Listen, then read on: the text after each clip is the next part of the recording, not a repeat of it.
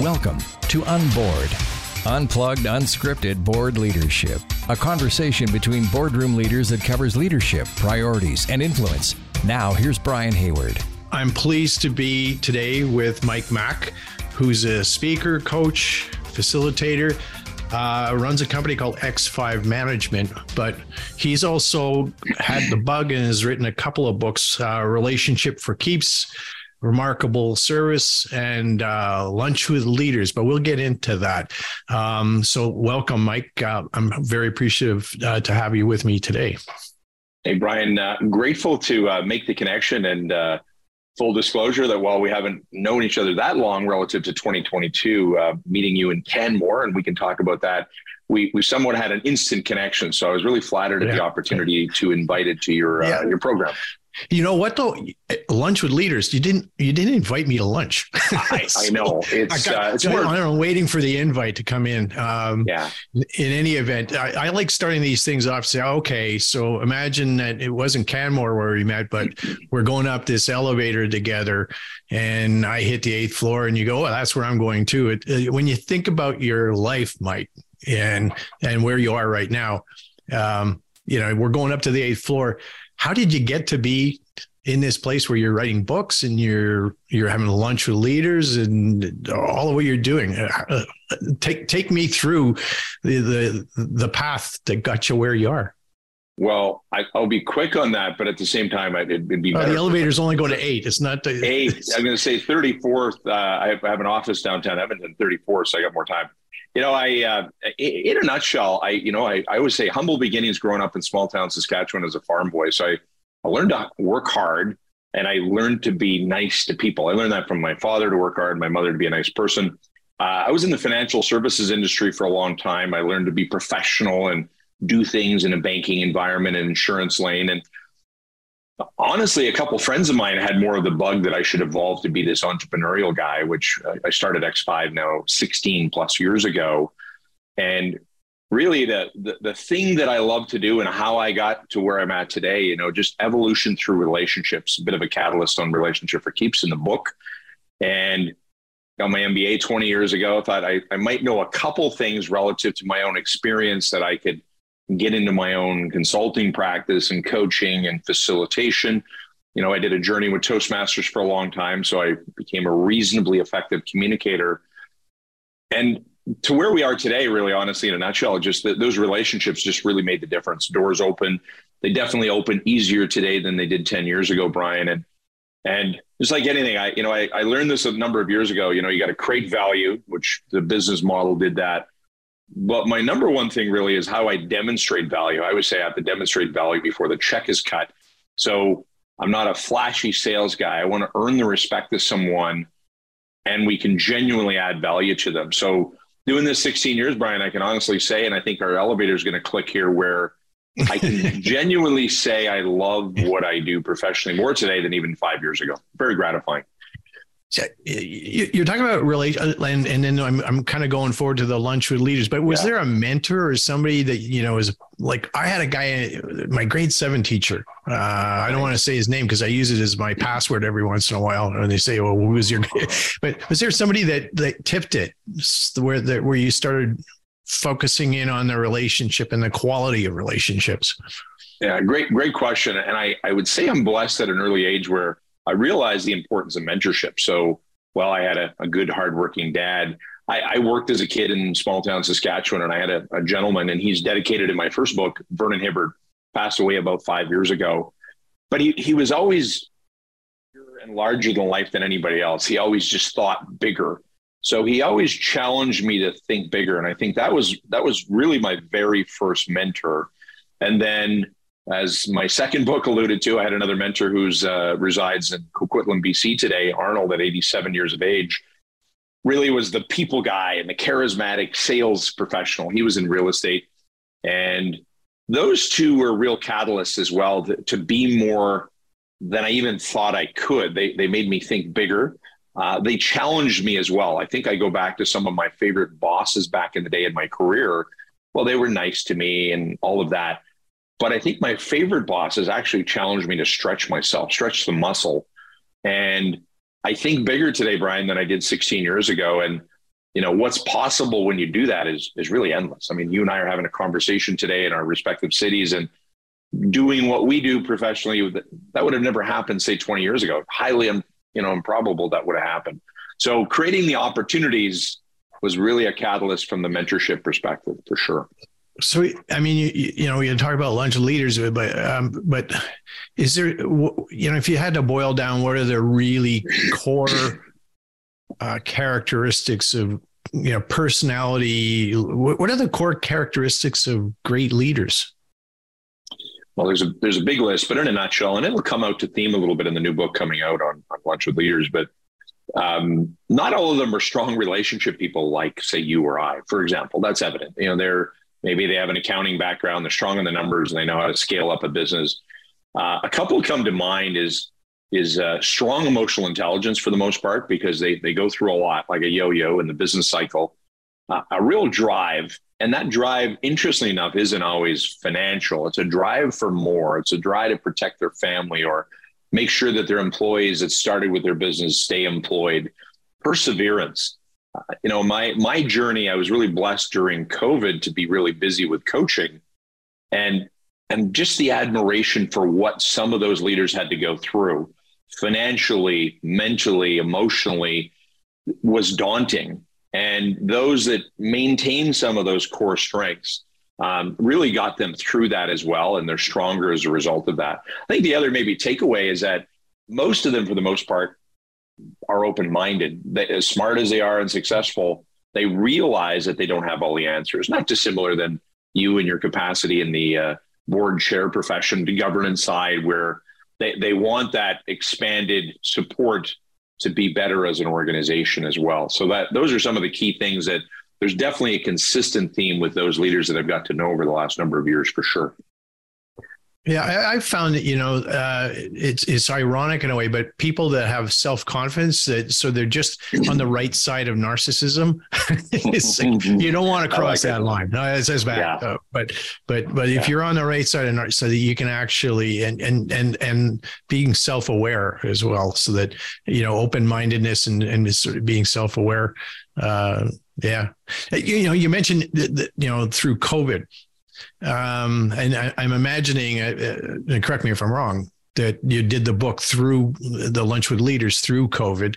Did you have you noticed any changes in leadership characteristics uh, as a result of of the pandemic, where people used to do X mm-hmm. prior to, but now they're more. You you, you have to demonstrate leadership in a different way because you're going to be doing it via Zoom or whatever platform you're going to use. Is there yeah, you notice any change? Indeed, and great question. And, and, truth be told, I mean, really, I started the book in late 2021. So while it'll be out in the spring of 2023, it's been a process, and I've been busy, which is a great problem to have. You know, I think a couple notable things that come to mind, particularly with those that I that were clients that I maintained a relationship with, uh, they really think about their people more than ever. Some were already good at that. They think even more about their people and the impact of their individuals, right? And, and I, I, know some next level managers that I work with in some of our retained clients where their hard driven leadership, they've really softened a bit. They're still driven, but they care a lot about their people because those individuals went through a lot childcare, other matters, young couples working at home, et cetera. So that's the notable thing that, that comes up. I think the other aspect, I talked to an old friend of mine today who's who's in consulting, he's been an executive over the years is a minute older than I am. And, you know, he made the comment, he said, just mind blowing that we're sitting here doing a video call and we think nothing of it today because we didn't have time to grab a glass of wine before Christmas, as an example.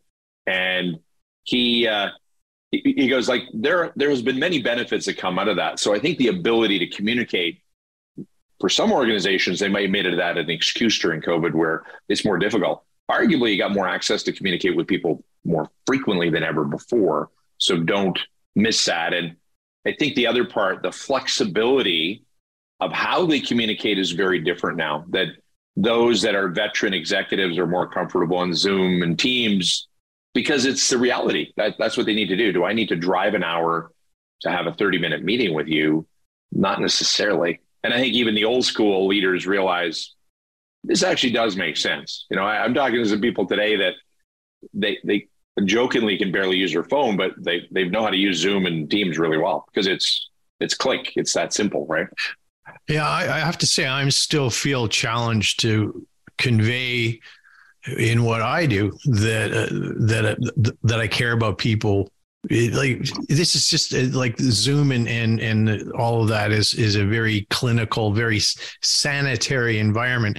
Is you know, I, I and I I don't know where we're going to land in the future still on on this hybrid workplace and you yeah. know especially at a at a board level or, or senior executive level where there's there's a recognition that you know to get to know somebody a bit and and have a some kind of social event helps you trust them more when you're in in the business meeting part um because this is all transactional and and and I don't I don't I don't know that we can actually simply do transactional meetings we need the other part but there's some people that are just anyways it's it's it's it's hard so, to uh, understand. on a related note, I, have got a question for you, Brian. The host is that you know when, when we think about your your great book on on the great chair and, and doing a lot of board governance in your lane, say late 2019 and the boards that you're involved in. Maybe this is a, a key question. Are those board meetings potentially as effective today as they were back then? And notwithstanding the relationship side, but once, let's say we broke bread together, but now instead of meeting uh, every month or quarterly uh, in person. We're meeting virtually. What, what's your view on that from the from the board perspective? Yeah, uh, that's a great question too. And I, I, I am a bit confused because I think, you know, part of building trust, the level of trust you need, that if you're going to be in a board setting and you're going to actually, you know, go into sort of a, a, a creative mode say something or be courageous or say something that might be uh, controversial. I, I think that in part relies on having frequent enough personal interaction with people so that you can actually say something that maybe might offend or but i think you know some of the models that you hear about these days is oh yeah well we're still going to have a strategic planning session once a year for a day but then the rest of the time we'll just do zoom uh, and I'm not sure that that that you can cover off that the, the same as as if you have everything. And, and I, I think we're probably going to take maybe another year, two, three years, and, and post, you know, whenever when there's normal health and the airplanes are all working properly and the airports yeah, are yeah. Um, it's uh, I, I, I think it's not there's something lacking still and I can't put my finger on it. Um, I don't I don't feel that that we have and maybe it's just the situations I've been involved in that I don't feel that the trust level yeah. It, and it, I don't want to say camaraderie because that's that's a it sort of sounds oh yeah we're all you know playing golf or some some something like that. But it, the, the the the feeling of that you that you actually have a peer that's has a genuine interest in the in the the future of the organization the same way like we're we're we're brothers on this thing right mike? You know uh, I, I just don't feel that that that level of uh, affinity maybe is is, yeah, I, is, is I don't. I I I agree with you a lot. I have a couple comments because we we both have an appreciation for reading or writing books. But you know, the old one of uh, Covey's Seven Habits, you know, begin with the end in mind. I think if we look at it today, I, I think that way. Like Chess Not Checkers, another great book, uh, Mark Miller, where hey, what do we want to get out of this in the next year? Even if we did those virtual meetings or otherwise, you know, if it's hey, we can move the needle, we can, you know, we can get the package on the doorstep like Amazon, if you will. But one of my favorite books going back years ago, and I, and I reference it often, John C. Maxwell is a great leadership uh, author. Um, everyone communicate, communicates, few connect.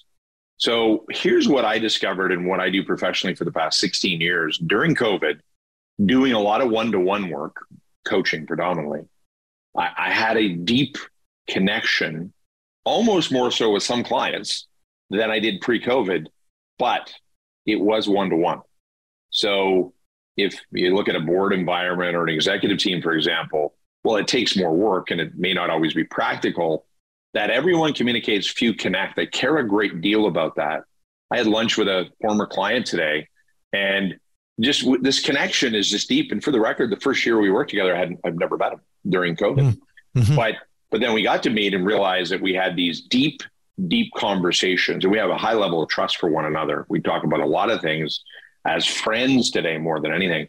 But it did start with that one to one connection. So, again, easier said than done when you look at a board environment that can each committee chair talk to each other. In, in theory, you could, but doing it one to one does indirectly create the virtual camaraderie that you, you, don't get at a, having a glass of wine in the mountains or golfing or otherwise. um, yeah. But but but you got to invest in it if, if you do it, and it's a long play. I guess that's how I look at it more than anything.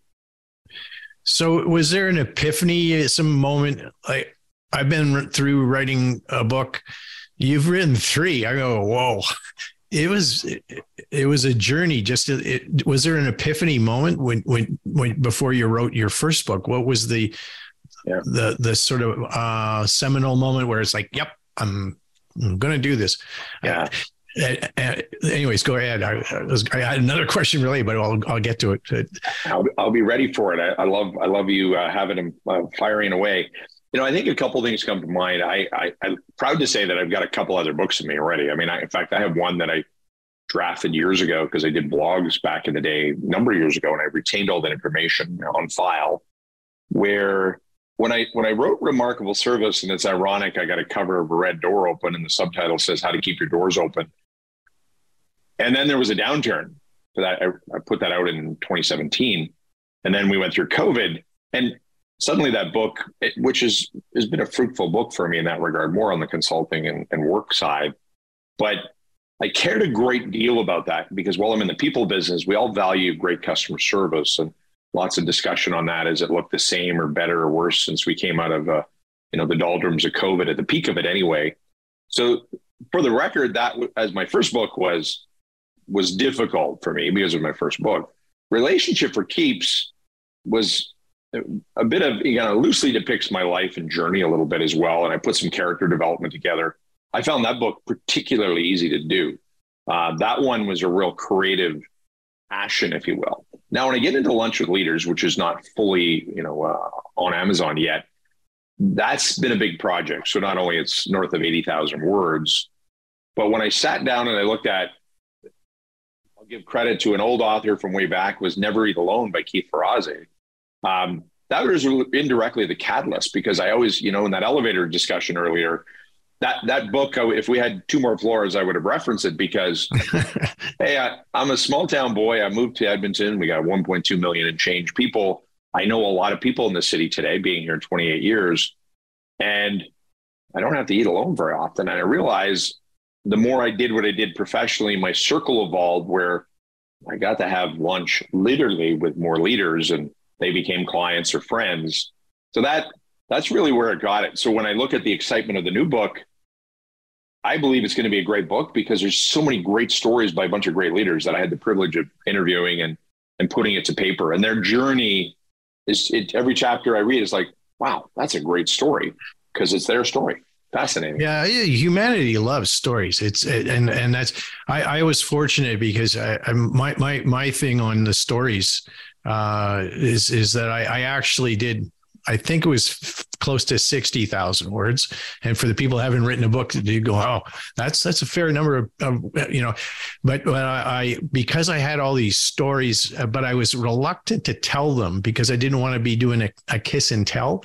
So my book's got 13 stories about what really happened. It did happen yeah. in the boardroom, but but um, but I, Scott Baldwin, who uh, I'm not sure if you've encountered him, he was he was my muse and um and and he i i finished the book as far as i was concerned and he read a draft of it and he says where's like it's it's good but there's no stories in it and and so I actually, when I when I looked at you know relationship for keeps, remarkable service, go, oh yeah, that's there's there's something. Uh, no disrespect. That's it's a bit sort of more removed. Then I see lunch with leaders, and I immediately thought I actually thought your inspiration might have been Jerry Seinfeld uh, having coffee with comedians.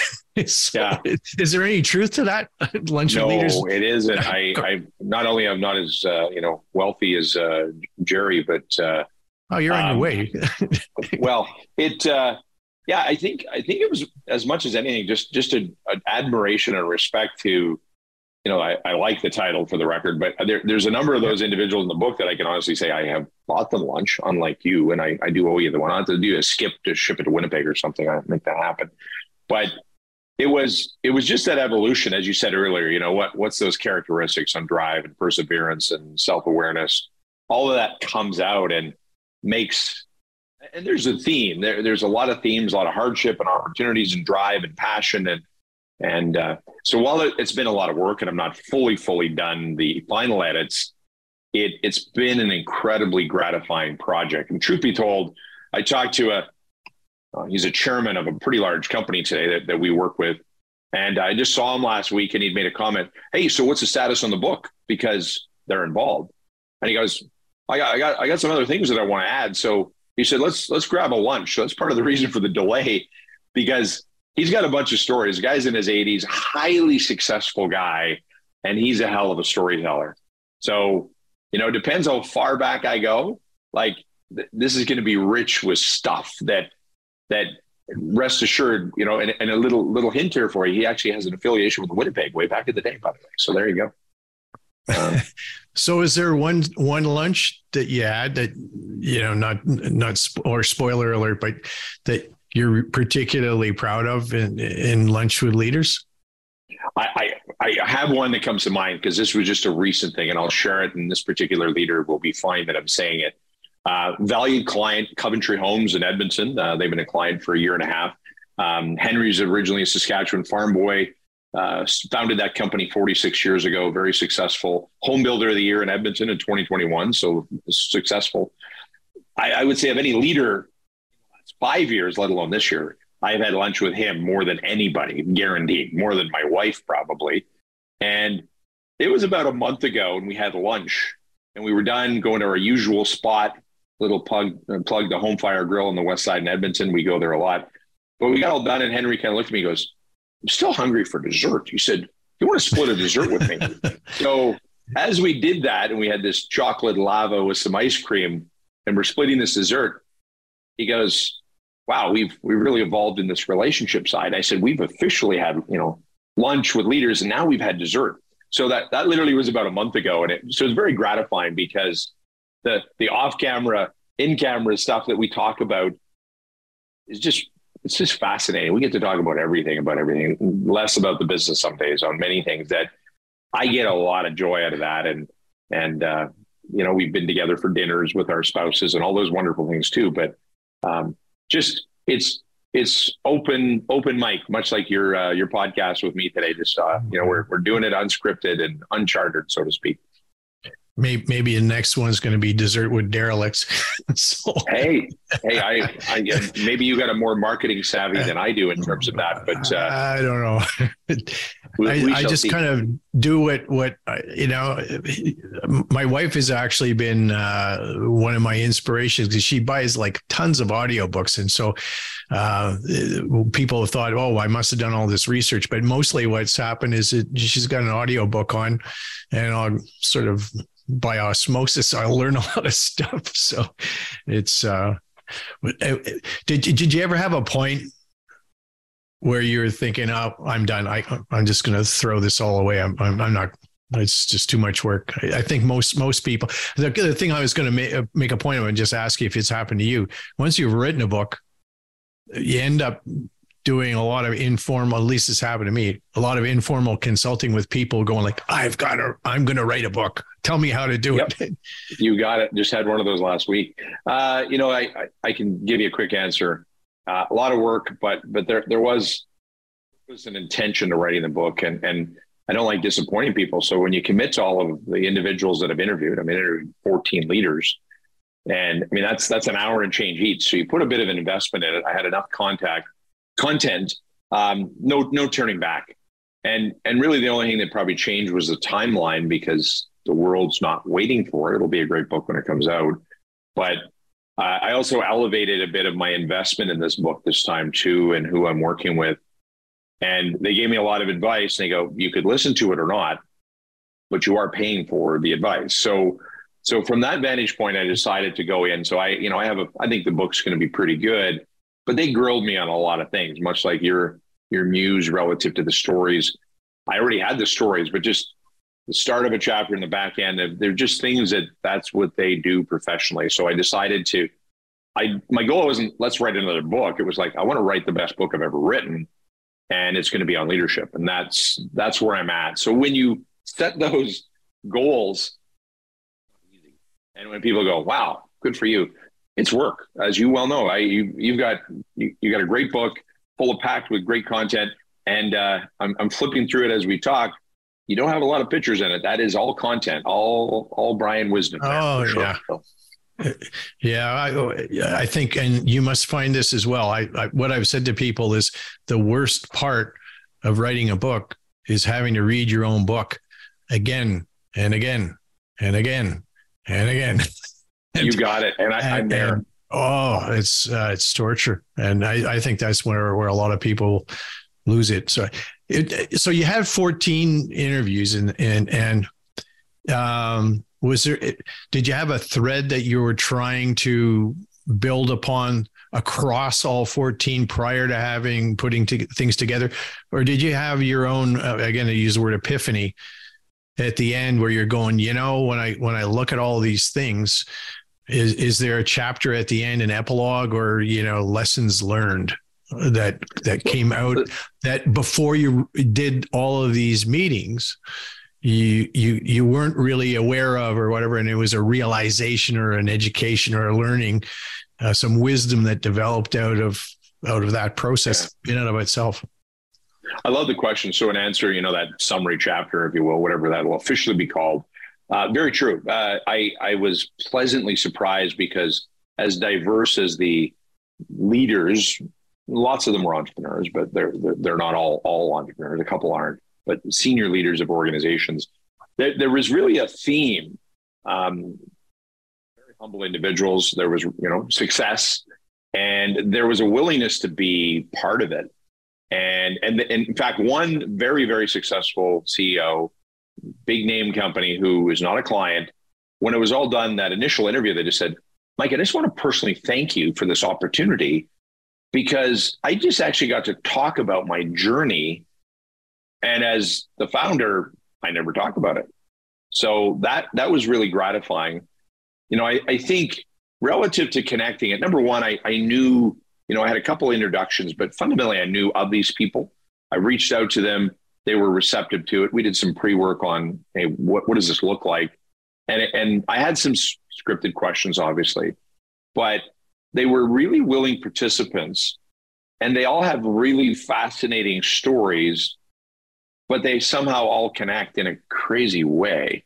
And, and, and even just as an example relative to a family component or a hardship or a loss of a parent at a young age th- there was a theme in in 50% of the cases. So that was one. You know perseverance came up just again and again you know pre-covid stuff just wow grinding it through. Here's what i got to do. So you know, when it's all done now, and, and again, my publisher would suggest there's an order and flow of the chapters, but you can read a chapter independently and and be satisfied with that one chapter and come back to chapter two tomorrow and and feel good about that. So I really wanted each one to stand on their own, if you will. Um, there were there were a couple of themes. There was a theme of crying on your entrepreneurial pillow or crying on the kitchen floor. Like that was male and female, and that where that came up where they talked about their emotion and their vulnerability and all of that that that was really magical. So when i asked the question the bulk of that answer was is going to be the content if you will. I let that free flow because i genuinely wanted to be their story. And then with respect to when you interview someone like we're doing today some people at the end of oh that one piece uh, i'm not sure i want that in there. I go hey not a problem. You're going to get to approve that chapter before it's published.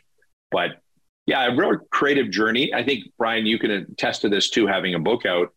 You know, you, I, I'm getting tougher because when you write that first book, you know, you could have hundred people love it and two people don't like it, and you're like, oh, geez. But here's what I learned in this experience, and I'm going to ask you the same question in a moment. But number one, why I wrote the book, and who was I writing the book for? So that's why that allowed me to keep going on lunch with leaders. So now I'm going to flip it over to you. You, you put together the great chair, great book. Uh, inevitably, why did you write it? Who did you write it for? Yeah, well, my own journey was was um, I stumbled into governance actually from the point of view that um, I, have been in board meetings and, and, seen good ones and bad ones, and I was trying to actually um, uh, think uh, think through why was that a good meeting, and why was this a bad one, and and and you know sort of the logical flow is oh yeah well this is this was a, a, a, bad meeting because we had a, you know to lay off a bunch of people or something like that. But that wasn't necessarily the case. The subject material really didn't wasn't wasn't the driver of why the meeting felt. It, it, it it's that that pit in your stomach thing where you leave a meeting and you and you go like boy that was a waste of my time or i didn't like that at all. And it wasn't yeah. the material it wasn't the people even because i could say oh you know i really like mike. I like you know you know sally or whatever. Um and and so my my moment was actually uh, uh, Richard Powers, uh, and because I've been involved with this sort of governance universe, but I I, I asked uh, Richard if anybody had sort of done a dive into into chairing because it seemed to me that the chair of, of the meeting, the person who's at, at the pointy end of the boat, if it's the table of the board table, yeah. um, is is has a lot it can really influence the feeling of, of the meeting and and there's all sorts of prescriptions it's like a Betty Crocker cake recipe where if you go to this school and they'll say, okay, mm-hmm. here's how you do an agenda or here's how you do this. And it just seemed to be lacking in in the feeling part and and the art of it. Um, you know, you you and I you mentioned that you know we were talking in Canmore and and uh, you know it, for me we had chemistry within like five seconds. I agree. And I like, I can't I can't explain what that chemistry is. It was a feeling.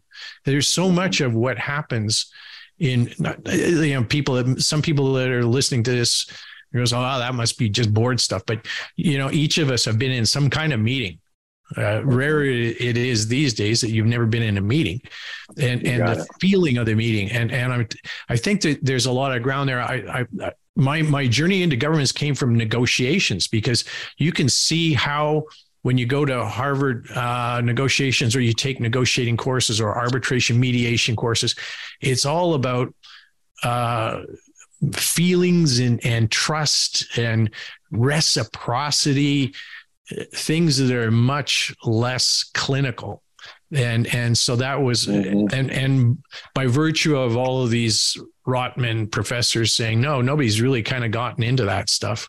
I thought and and when I went to Richard and said like is would it be worth my while? And he said absolutely. And so I I feel blessed uh, actually to, when Richard sent me back an email saying it was the best governance book he's ever read. I was like whoa. Love it. Like but uh, and and and and I think you know for for people that have not written a book that are listening to us having this chat, I'm sure yeah. it's happened to you where you've made friendships and acquaintances just by virtue of writing a book that you never would have imagined if you had not. Indeed. You know, the the worst thing. I mean, people, you probably get this too. Oh, how are sales there, Mike? yeah.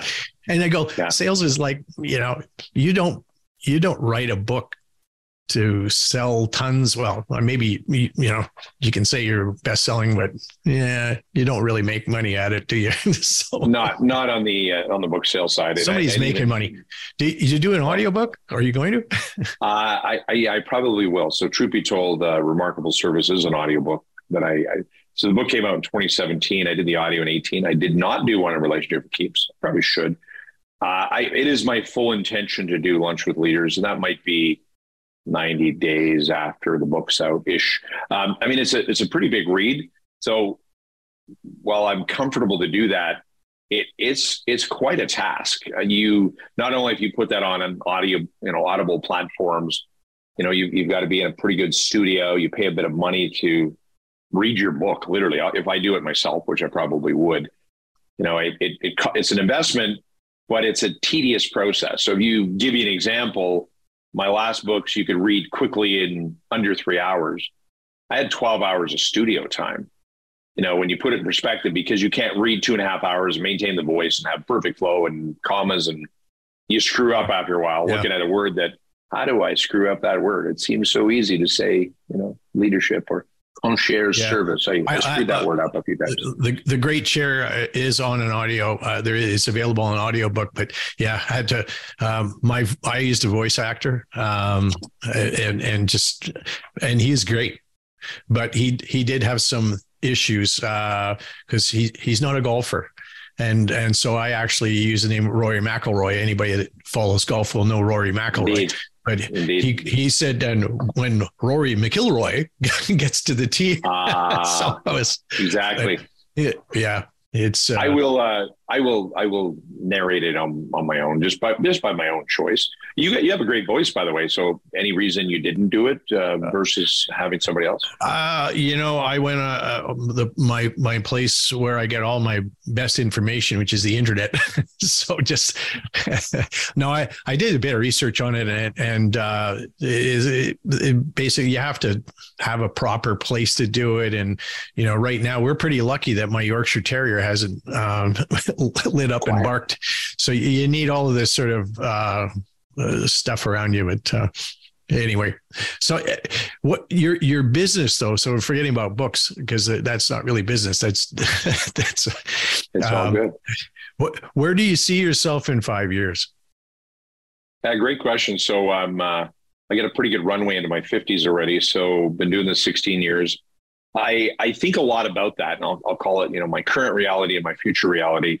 So I've had a business coach. I've practiced what I preach. So I've, I've had a oh, really? coach okay. grow, growing the business.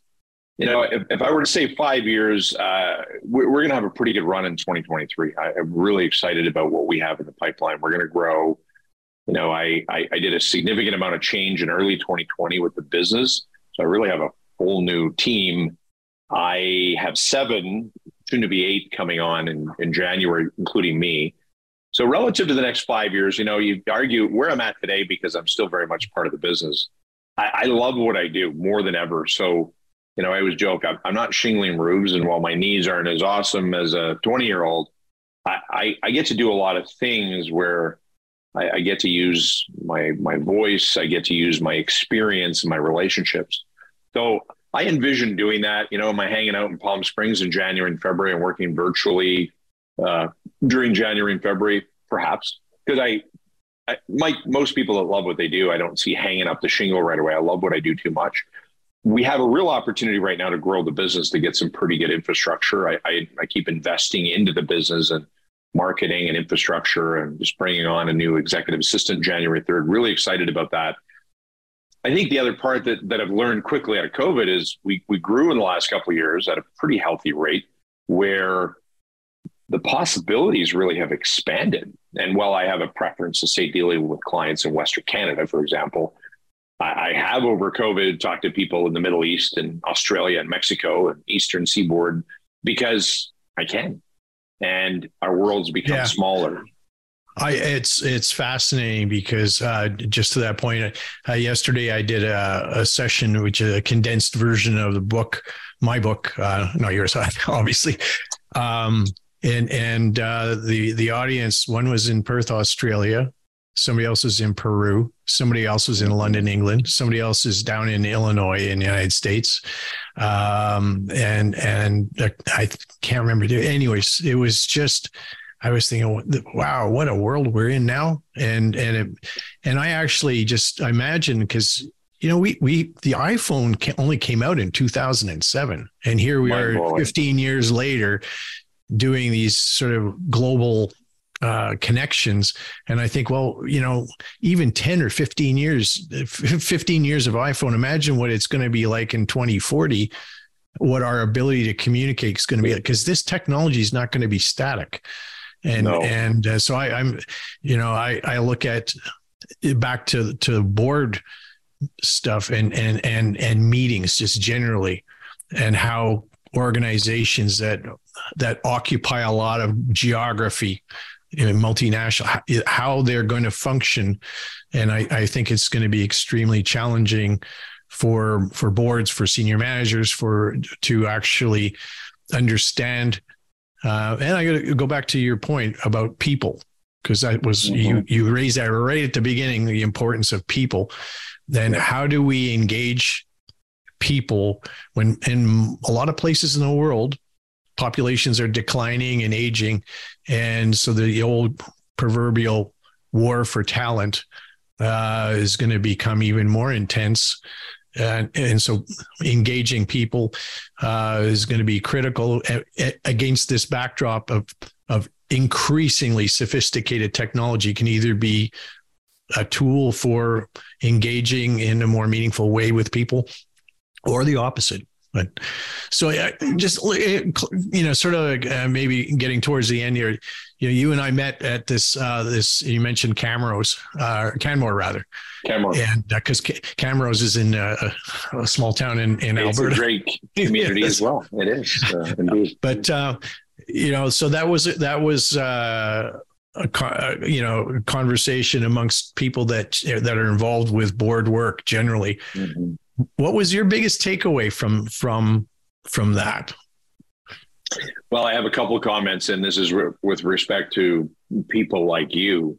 Um, I, I, always say I'm, I'm, a man of reasonable intelligence. I, I, have to tell you, the takeaway is regardless if those people in the room were 30 or 63, damn, there were some incredibly intelligent people in there that were genuinely really nice, that knew a ton about board governance. And they also knew a ton about a lot of things on leadership and uh, the relative experience. I was blessed to know 15 or 20 people in the room just from the Alberta marketplace.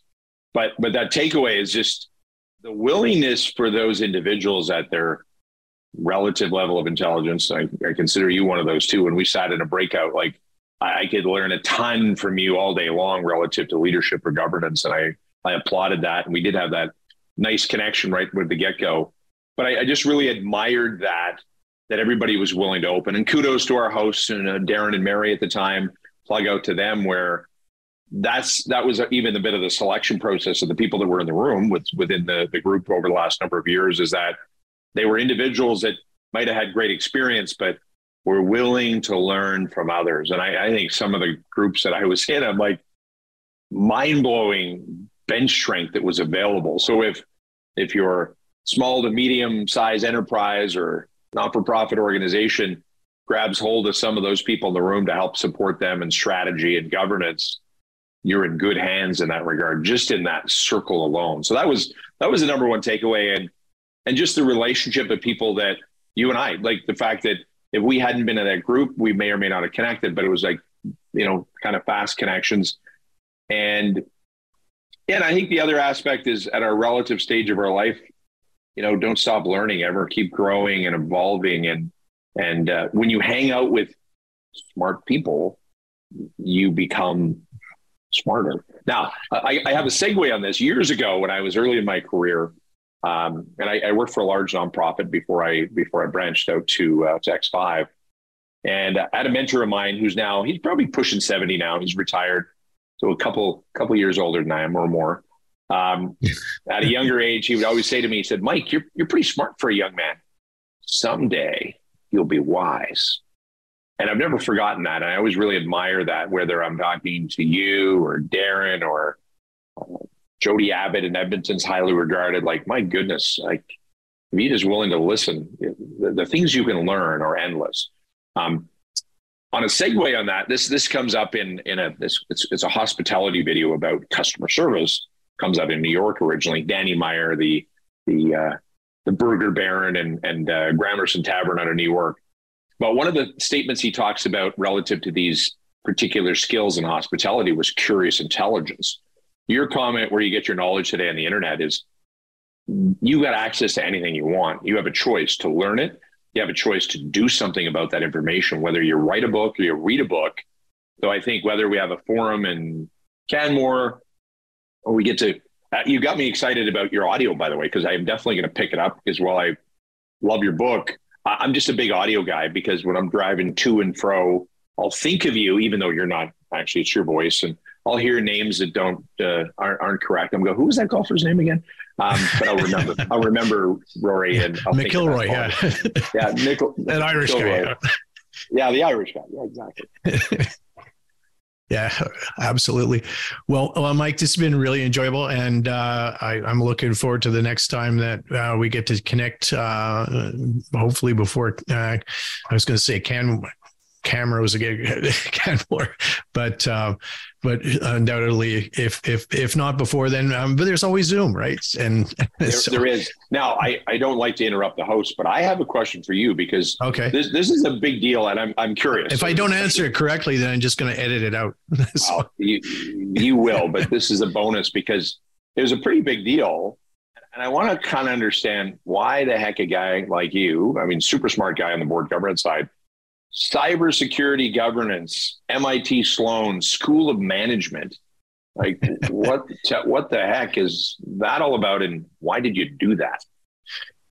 Um well, actually, it, what's fascinating about cybersecurity is is uh, there there was there's a very definitive business purpose to it because I'm on a board where um, that is is a very real business issue just like if you were um, owning a bunch of properties and you say well i guess we should have some fire insurance or something like that for that.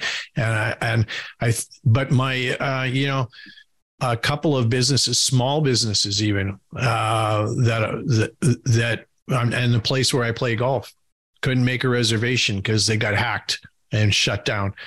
So this i think this is pervasive and I've always been, you know, one of, one of the things that I've always, uh, I guess, taken some amount of pride in is um, I'm, I'm a curious person. And, and so there's an element of curiosity to it, but also um, I'm also driven by fear, thinking uh-huh. that I'm an imposter. We all have some measure of imposter syndrome and and thinking you know this would be something i should know that you know that i can say yeah you know you know somebody say oh you are you a good director i say yeah no i took an mit course so I, I'm, I'm a, I have a, I have a certificate. Uh, I yeah. think that this is actually an area where um, risk management, I, I think, is going to be more and more central. There's, there's, there's always been audit and finance and money things that you know with, within organizations, but the the my biggest takeaway on from taking and the learning was I, I guess maybe two things if I go is one was um, each organization has its own crown jewels, and so people go oh yeah we need a cybersecurity plan but what are you trying to protect? Um, you need to actually define that, and it's connected to strategy and intent and purpose. And if you want to change what your what your intent is and what the purpose of the organization is, and you start going down that that path without regard it's like leaving the front door of the house open. Because you, know, I'm going to go and work on the backyard or we're going to do some landscaping and yeah I just leave the front door open. There, yeah. your vulnerabilities aren't there just simply not because you didn't have a bunch of computer techies you know buying the latest version of Norton. It's because you're doing things in, in like missing fire insurance. And and this is these guys are bad guys. And and it's not just hacking your credit card, it's it's organized nation state uh, organized crime. Uh, and they're not they're not nice people and um, there are they're the hmm. equivalent of arsonists. And so yeah. I've taken it upon myself to actually be have home insurance and to or to be sufficiently knowledgeable about insurance so that I could say, "Hey, Mike, you got a, you know, you just had a, you said you had a, a new house. Hey, you got insurance on that? What, yeah. what, what are your exclusions? Just and yeah. how to ask questions and, and without getting into geek land. Uh, sorry if anybody is a geek yeah, that's listening to this. so. Very, uh, very admirable. I, I saw, you know, obviously you saw it on LinkedIn and I gave you some love there, but just it kind of validates just not only know say your calling, but the care and attention that you're adding value to your boards and your organization. So I, I applaud you on it. It's it's incredible. Good. No, I appreciate that. I, and and I, I I did you know even though I'm getting to be older than dirt, uh, it's I I actually find myself at you know I I tell people if you get if you get a book one of my books from me actually what I write in the inside cover is uh, Michelangelo's famous saying at the age of 87, which is I'm still learning. So exactly, and I I, hey, I think Sorry. well, I have a quick comment. Just just remember, being a Saskatchewan farm boy, I, you know, if you're old as dirt, dirt, dirt hasn't depreciated that much. So I mean, there's value in that, and you're probably you, are probably like good farmland. You're probably worth even more today now. So keep that in mind. So yeah. there you go. Yeah, I'm, I'm organic too, right? so. Exactly. It, that's that's a, that's another upsell. I love it. Yeah, but well, Mike. Um, again, um, pleasure having the conversation, and I'm looking forward to uh, lunch with leaders. And I'm going to make sure that you buy me lunch. so even I will, I will make that happen. Again, as I as I said, Brian, uh, thank you so much for the opportunity. I'm blessed that we did connect and, and had that instant connection, and uh, I look forward to staying in cut, you know, touch with you and following uh, your words of wisdom as you uh, evolve in your in your podcasts. And yeah, grateful for the opportunity. So all the best in uh, in the year ahead to come and the organizations that you get to help. So again, uh, grateful yep. that we we made connection in uh, Canmore. Unplugged, unscripted board leadership. This is On Board.